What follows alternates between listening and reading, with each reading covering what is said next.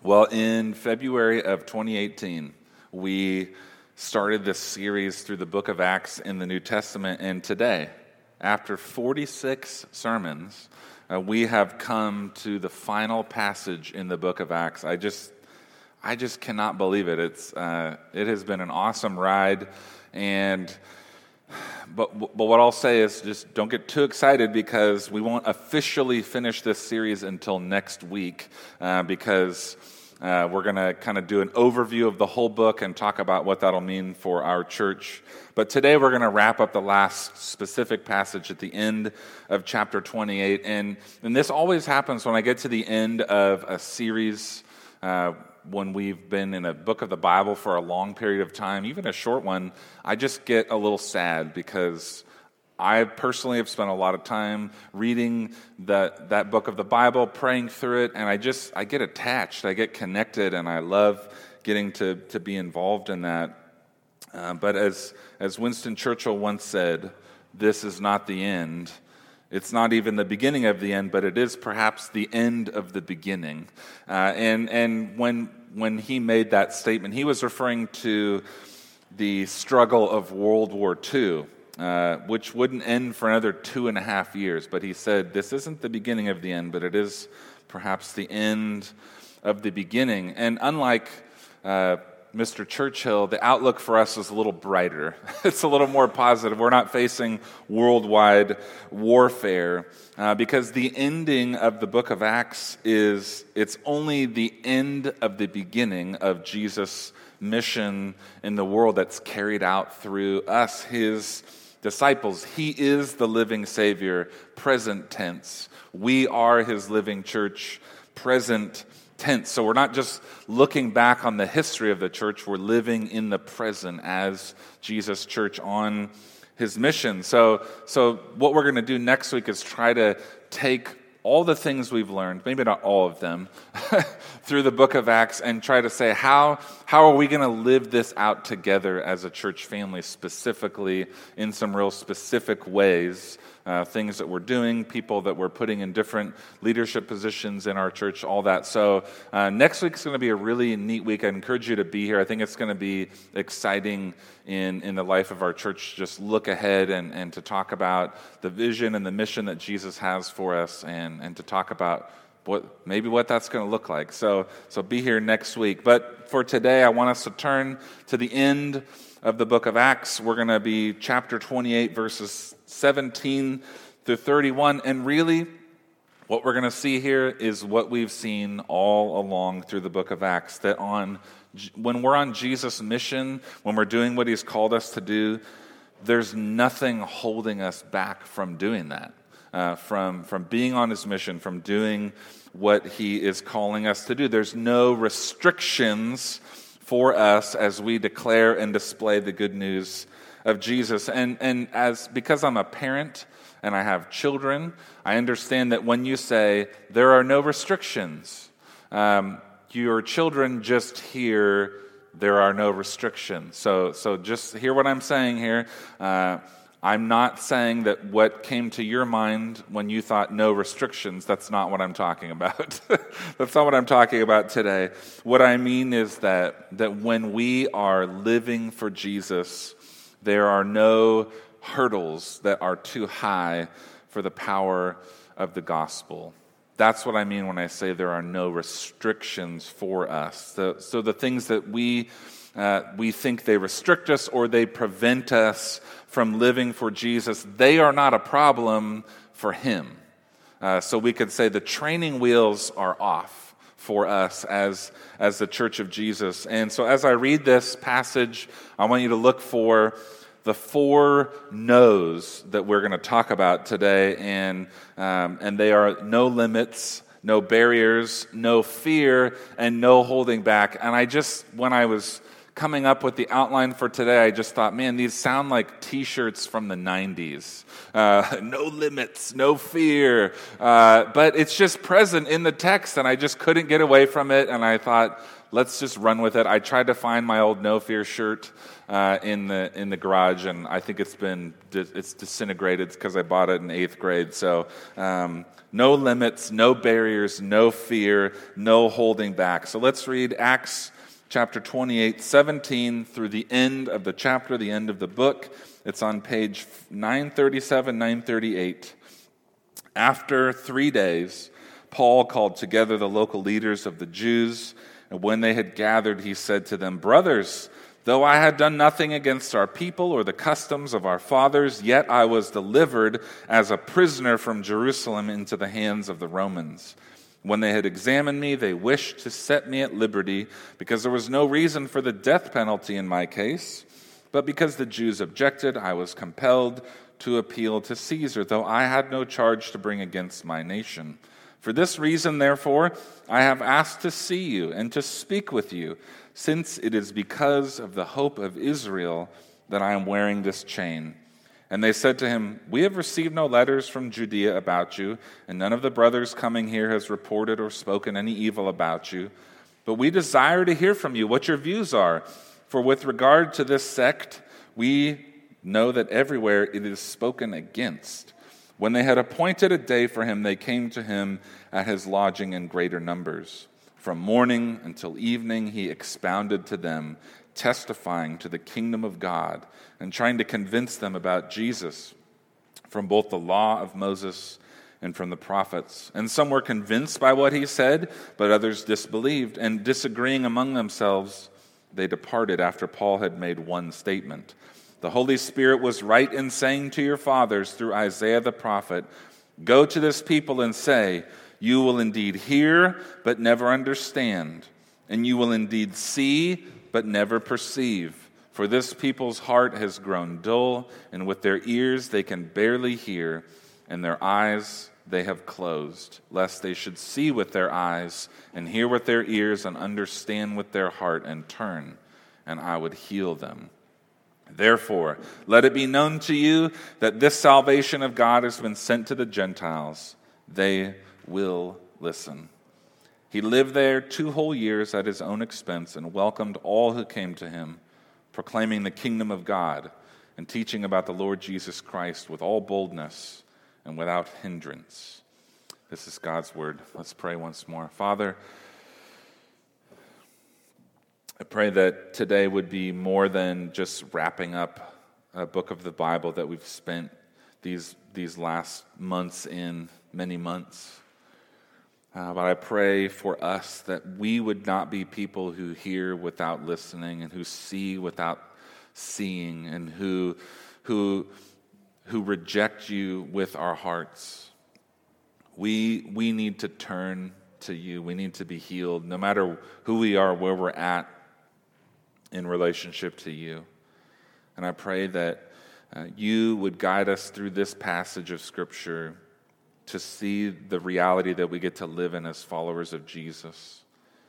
And for those who don't know you today, would you, would you show yourself to them, Jesus? And for those of us who do know you, would we see you once again and be in awe and delighted at how good you are and how you love us and this life that you've called us into? We pray it all in Jesus' name. Amen. All right, so we have been following Paul's missionary journeys essentially from chapter 13 on. So, big chunk of this book, and that's where we've been since February of this year. And, and, and since chapter 21, we've seen Paul, he's been in prison, he goes to Jerusalem, he gets arrested, and everything since then has been essentially a legal process of uh, arrest, trial, no resolve, or, you know, another trial, no resolution. Uh, there's an appeal to Caesar. Then there's a shipwreck that we looked at a couple weeks ago. And so finally, Paul makes it to Rome and he's awaiting his trial, his appeal to be heard before the Caesar, before Emperor Nero. And the custom was that there was this two year kind of waiting period. So the, the people who, who were the prosecutors could come and, and make their case, essentially. And they had two years to do it because there was no internet, there was no travel uh, that was easy to get to and from places. So you had to give people a long time to make their case. Uh, and so Paul is just there waiting. He's the accused, he's making his appeal, but he has to wait until his accusers show up before anything can happen. So he's under house arrest in the city of Rome. Uh, he's already been incarcerated in some way for several years before he gets to Rome. But, but what do we see him doing as soon as he gets to Rome? He's fulfilling his calling, he's declaring and displaying the good news of Jesus within three days. I mean, he's been on this journey their boat sunk. He got bit by a snake, right? He finally gets to Rome, and he just, three days later, hey, I'm going to invite all the local leaders uh, from the Jewish community to talk to them about Jesus. That's just what I do. This is just a guy who lives with no limits. He doesn't view himself as being limited in his ministry. So, first, he says, to the Jews, you might have heard some things about me. Let me tell you the story.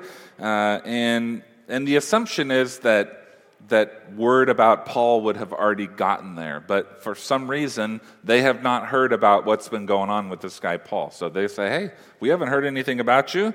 Um, so, so he says, Well, let me give you my side of the story. Let me tell you how it, how it is from my perspective. Basically, says, I'm innocent. The only reason I appealed to Caesar was not to come back at the Jews with, with an accusation against them. I'm not countersuing them. I just want to be declared innocent. That's all, that's all I'm really looking for. I'm not here to tear down the Jewish faith. What he says is, I'm here to talk about the fulfillment.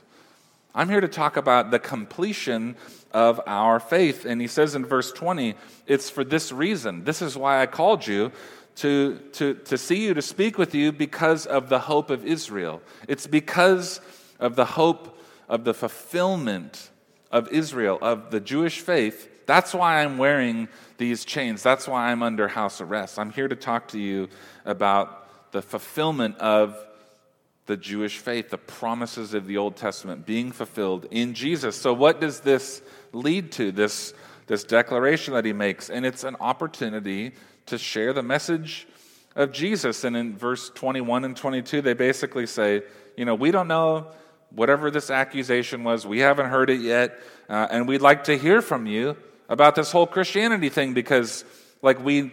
We, we know there's Christians and they're in our city, but we don't really know anything about it except everybody says it's, it's evil. That's what we know about it. So maybe you could explain it to us. Maybe you could talk to us about it. And there was a sizable Christian community in Rome at this time already. Paul's already written the book of Romans to this Christian community. Um, but for, for some reason, the Jewish and the Christian communities were not familiar with one another in the city of Rome. And that's most likely because they were both persecuted religious minorities. So the, the Jews had been uh, expelled from Rome about. Uh, 10 years before this had happened. So they've just been able to come back in the last five or six years and they, they try to lay low. And so they're probably not going to want to be connected with another uh, persecuted minority, religious minority. So they're like, we know there's some other people, but if we like hang out with them, that's going to even look worse. So we got to just lay low here. And they, they didn't want to attract any extra attention. So that's probably why they didn't really know what Christianity was all about. So, so after just three days, Paul says, let's, let's talk about Jesus. Uh, and, and look at this. He he has been arrested, he's been shipwrecked, he's under house arrest, he's in a foreign city, he is awaiting trial before Emperor Nero. And I think to me, these all sound like perfectly good reasons to just have some downtime, right? Like, I have been through a lot of stuff. Like, maybe I could just chill for a little while and, you know, get my bearings here and, and get my feet under me and just, just wait to see what happens. And but for Paul, he doesn't view these as reasons not to, to do what Jesus has called them to do. They're not limitations. He says these, these are opportunities. Like, this is an opportunity for me. If the Jews here in Rome don't know about Jesus, that's an opportunity. So I'm going to take that opportunity. Now, listen to what Paul wrote uh, to the church in the city of Colossae. This is uh, a church in a different part of, of the Roman Empire. And while Paul is in under house arrest, he writes four different letters to churches or individuals. And he says about his imprisonment in, in Colossians chapter 4 continue steadfastly in prayer, being watchful in it with thanksgiving. At the same time, pray also for us, that God may open to us a door for the word, for the gospel, to declare the mystery of Christ, on account of which I am in prison, that I may make clear, make it clear, which is how I ought to speak. Paul says, while I'm here in under house arrest, would you pray for me while I'm imprisoned? And he doesn't say, pray that I'll get let go. He doesn't say, pray that the trial will go well. Pray that there'll be some kind of clerical error and I'll get out on a technicality because the guy, you know, you know, there was fake evidence. He doesn't, he doesn't ask for any of those kinds of things. He says, when you pray for me, and I want you to pray steadfastly. Pray that God will give me the opportunities to tell people about Jesus and pray that I'm able to communicate him clearly to them. Paul wrote to another church while he was imprisoned during this time, the church in Philippi. He says, I want you to know, brothers, that what has happened to me has really served to advance the gospel so that it has become known throughout the whole imperial guard and to all the rest that my imprisonment is for Christ. And most of the brothers, having become confident in the Lord by my imprisonment, are much more bold to speak the word without fear. Again, how does Paul view this circumstance that he's in, his, his imprisonment? He doesn't view it as a limitation, he views it as an opportunity. What has happened to me has really served to advance the gospel. I mean, that is a different way of looking at things. What has happened to me has actually been better for the advance of the gospel, for the news of who Jesus is and what he's done. It's actually better that I'm in this position so the gospel is made known more clearly. And he says, Look, it's even benefited the whole Christian community because as I am given these opportunities, they are being encouraged. They are being strengthened in their own boldness to declare and display the gospel more clearly in their own situations. And so, we could see that it's not just Paul, but it's the, the Christian community in Rome. They're saying these aren't limitations, these are opportunities for the advance of the gospel. And, and I just go, how do we live like that? How do we how do we have that change of mind, that change of mentality, this freedom from limitations?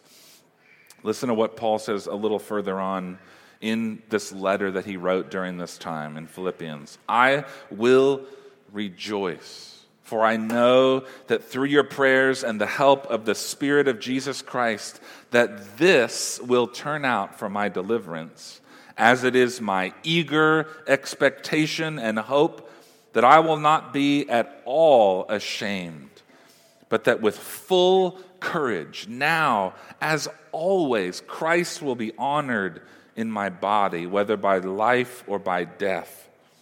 For to me, to live is Christ and to die is gain. The reason that Paul can live with no limits and live in the opportunities that he's been given is because his expectation is that his life is in Jesus' hands. He's like, I, I'm, I'm good. It doesn't matter what happens to me. If I live or die, I will not be ashamed, but I can live in full courage and boldness because Jesus is going to be honored either way. If I live, it's for Christ. If I die, it's for Christ. He, his mentality is, I cannot lose because Jesus will not lose and I belong to him. So so I don't need to be afraid. So when we follow Jesus, there are no limits as, as we walk with him. There's no limit to the amount of opportunities that he's going to present to us. So, in spite of our fears, in spite of what we look at as limitations, in spite of our circumstances, we can, we can look at these things as opportunities. And in the Holy Spirit, we're given the power and to, to actually see them as opportunities and to actually walk in them. So, next we see that there are no barriers when it comes to being on Jesus' mission. And, and this is really the whole story of Paul's ministry, his calling. His calling is to take the gospel of Jesus to everyone. Now, who, who are the types of people that Paul shares Jesus with? Who are his type? Who does he go to? He doesn't really have one. he just is like, wherever I am, whoever I'm talking to, I'm going to I'm going to tell them about Jesus. That's my that's my approach. It's basically like is this person breathing? Yes. Okay. I'm going to talk to them about Jesus. That's his type, a breathing person. Uh, so, so even though Paul has been rejected by his, his Jewish brothers again and again, he keeps going back to them because he feels a, a, burden and a responsibility for them. And so he doesn't look at their rejection as a barrier to the gospel. He just keeps going again and again. And, and as we see him in this specific passage in verse 23, he invites them over. They come to his house, and it's a, it's a big group of people. And, and the text indicates that he lived in a large house. So he was able to have all these people over. And it says that he went all day, from morning till night. And, and, Paul likes to go a long time. We saw him preach so long at one point, a guy fell asleep and, and fell out a window and died. So Paul is long winded. But, but for Paul, time is not a barrier. There's no, no time barriers. He just talks about Jesus all day. And he uses the entire Old Testament. The, he uses the law, he uses the prophets. He goes just systematically through the entire Old Testament Jesus is the fulfillment of all the things the law points to. Jesus is the fulfillment of all the ways the sacrifices have been made, atonement for sin. Jesus is the fulfillment of all these prophecies that have talked about the Messiah, the one to come, who would set all things right as the King and the Savior of Israel and of the whole world. Jesus is the fulfillment of those things, and he goes patiently through all of the scriptures, and he speaks to them from the heart, right? Paul didn't have PowerPoint, he didn't have a lecture. He just, these are my, my Jewish brothers. I want them to see Jesus for who he is. And he tries to persuade them, he tries to convince them. It's, it's showing us that he longed for them not just to believe the same things he believed, but for them to see Jesus for who Jesus was. And when he's, eject, he's rejected yet again, he just says, I will keep going. I'll keep doing what I've done all along in my ministry. I'll bring God's story to the Gentiles because there are no barriers on Jesus' mission. Jesus' message is for every person. And that's what we see Paul do for the rest of his ministry in Rome. In verse 30, it says that he welcomed all who came to him. He was inclusive. Anyone who wants to come talk to me about Jesus, you are welcome here. As you follow Jesus, as you are on his mission, think what are the barriers in, in your heart, in your mind, that prevent you from, from sharing Jesus with, with people, with certain individuals or certain groups of, of people? Who do you hesitate to go to? Who do you hold yourself back from opening your life up to? Who do you hesitate from inviting? Who do you assume will reject what you have to say and you just don't even you don't even go there. Just just don't go there. Remember that there are no barriers on Jesus' mission and that we take Jesus to everyone. There are no limits. There are no barriers on Jesus' mission as we follow him. And next we see that there is no fear the most explicitly 90s t shirt of all these points. There's no fear on Jesus' mission. As Paul is awaiting his trial with the Caesar, how does he live? How does he carry himself? It says in verse 30 and 31 he lived there two whole years at his own expense, and he welcomed all who came to him, proclaiming the kingdom of God and teaching about the Lord Jesus Christ with all boldness and without hindrance. With all boldness and without hindrance. These, I think these two verses, they sum up our mission as a church. Here's, here's how we live as followers of Jesus. We see this bold display and declaration of the good news of Jesus. There's hospitality, right? Paul welcomes people into his home, into his life. So he's displaying the reality of the gospel. Because of who Jesus is and what he's done, I will welcome all kinds of people into my life. And I'll tell them about Jesus. And through his speaking, he's boldly declaring the truth of the gospel. This is the message. And so when we when we declare and display the gospel of Jesus, it requires us to live without fear. Without fear, with no fear. And I couldn't help but think about this story. Uh, I used to live uh, in Shelter Cove, way out there, and we were visiting some friends in Whitethorn. And so my brother Nick and I, we were at their house, and they had made like their own BMX track in the woods, way out there in the woods. And they said, let's go see our BMX uh, spot. And these guys, you guys, you ever meet a family where like all of the kids are like crazy athletic and they can just do everything? They're like gymnasts and I don't know, they just do everything. So this is one of those families. And so we're out there, and these guys are flying off the jumps and they're just tearing around their BMX track. Like they look like people you see on ESPN or something. And they're like, you guys should, you should do it. Uh, and we were using borrowed bikes, so you're not on your home turf. You're like, oh, this isn't even my bike. Uh, and, you know, I had had several bike related injuries at this point in my, my young life. And I was like, you know what? I'm just going to chill. I'm going to watch you guys. Looks like you got it under control. And, but my brother Nick has this, you know, because he's the second born, he has this longing to prove himself. Uh, and, and so he's like, I'm going to try it. He's brave. He's like, I'm going to go for it. He's been conditioned by me to go first in a dangerous situation. Uh, and so Nick decides to go for it. I remember this so clearly. The other kids are like, um, You have to go full speed. When you hit the jump, you have to go full speed because if you're not going fast enough, you're not going to make it. So don't like be afraid. Like you have to go full speed. And Nick started out strong, but he hesitated when it came to the jump, and he didn't make it. And there was a lot of blood. Uh, and we had, you know, this has happened to me so many times with Nick, bringing him into the house all bloody. so that was our life growing up a little bit. Uh, I never inflicted these wounds on him directly, but I just was there when it happened. So, but when we follow Jesus, we have to hit the jumps at full speed. We can't love people halfway, like hesitantly, because we, we're not going to land. We're not going to land the jump. We can't ease into Jesus' mission. We have to, we have to go for it. We have to commit.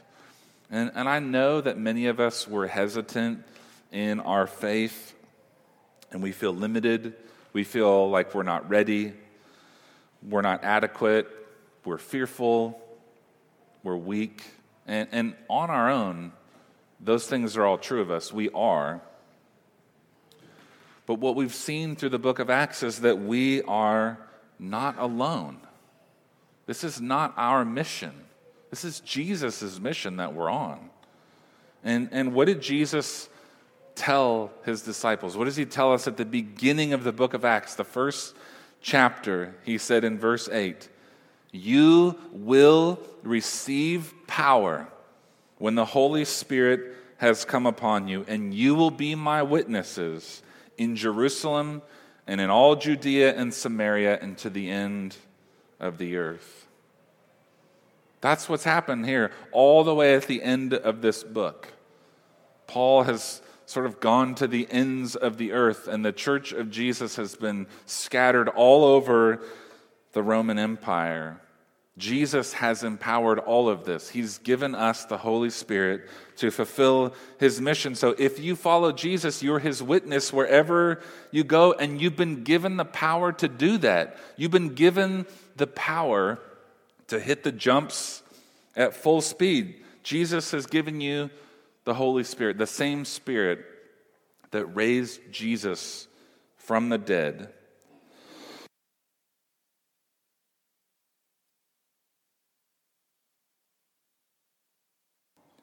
The same Spirit that raised Jesus from the dead, that's the Spirit that lives in us and empowers to be on Jesus' mission. 2 Timothy 1 7 says that God has given us a spirit not of fear, but of power and love and of self control.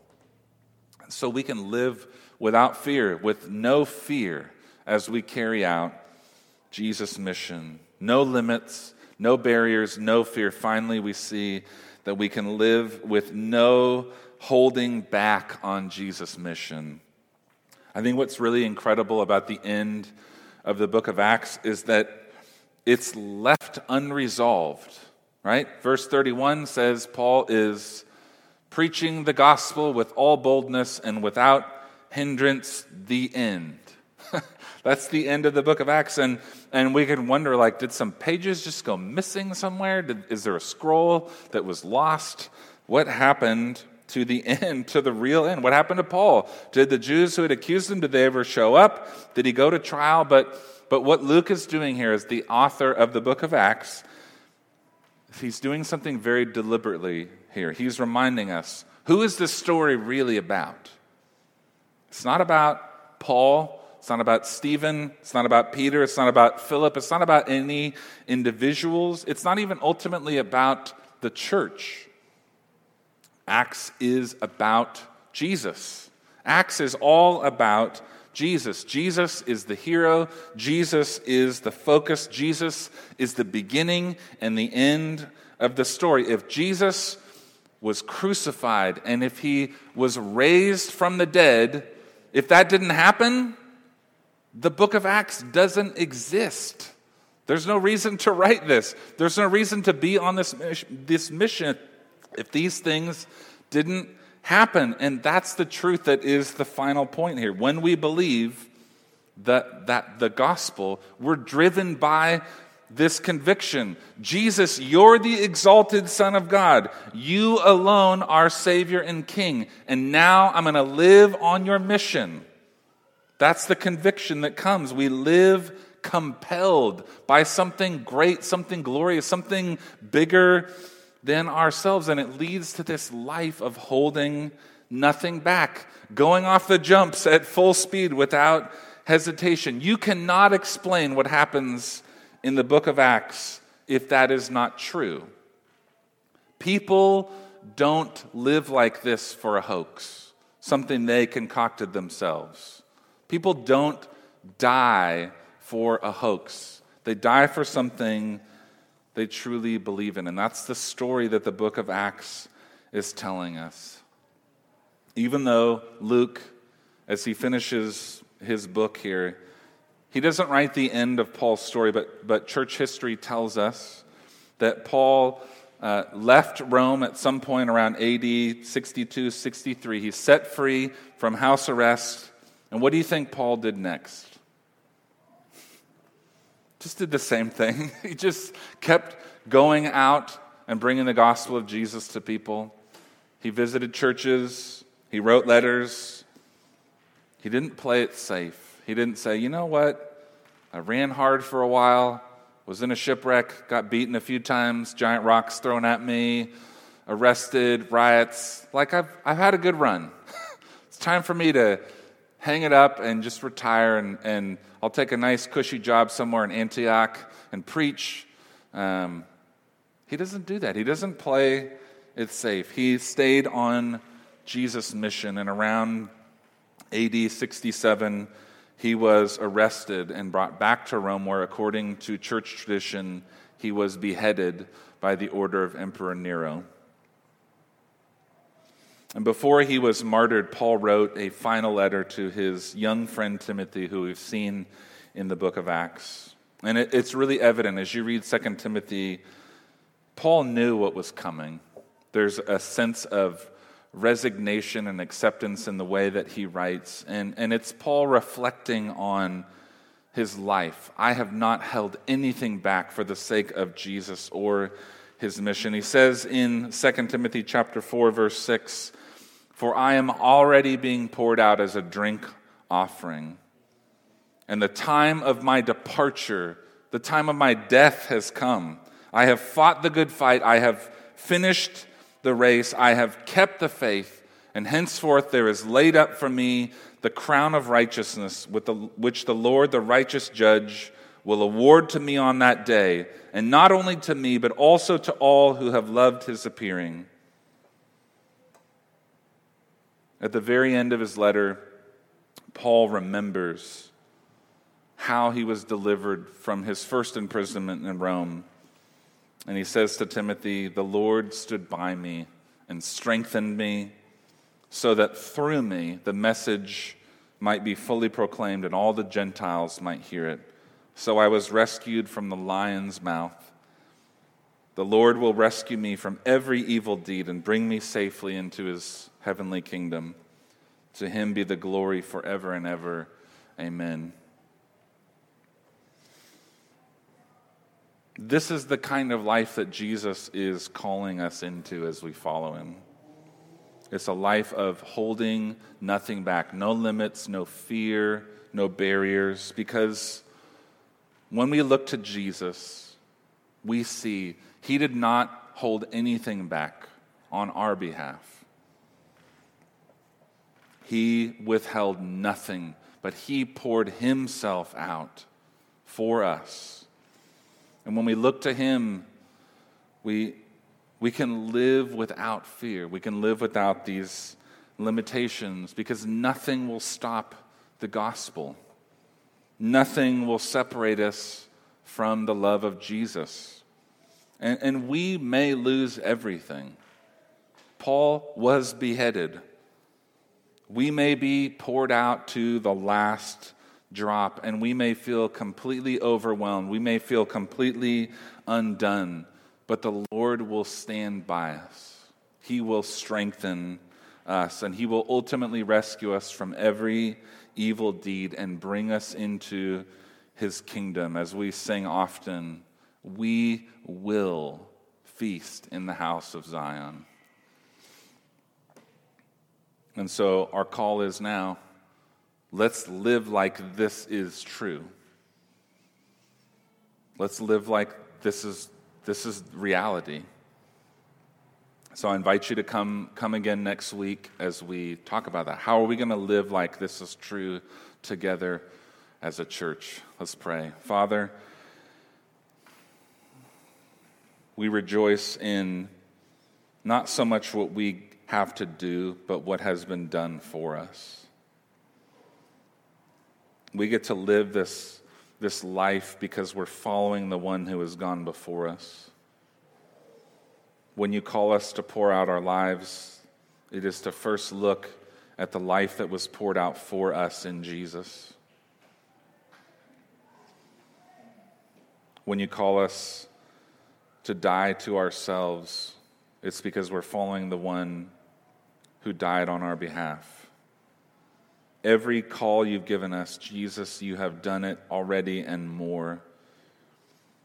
So, would you help us see and hear at, the last part here that, that it's not so much about what we do, but it is trusting in what you have done for us already, Jesus, and that we could live in this freedom now, that we don't have to be limited that we don't have to have barriers, that we don't have to live in fear, and that we can, we can hold nothing back. We can give you everything because, Jesus, you've already done what we could not do. And I pray for us as a church that, that we could radically display this in, in our life together as a community on the mission that you've called us to. We love you, Jesus, and we give you thanks. In your name we pray. Amen.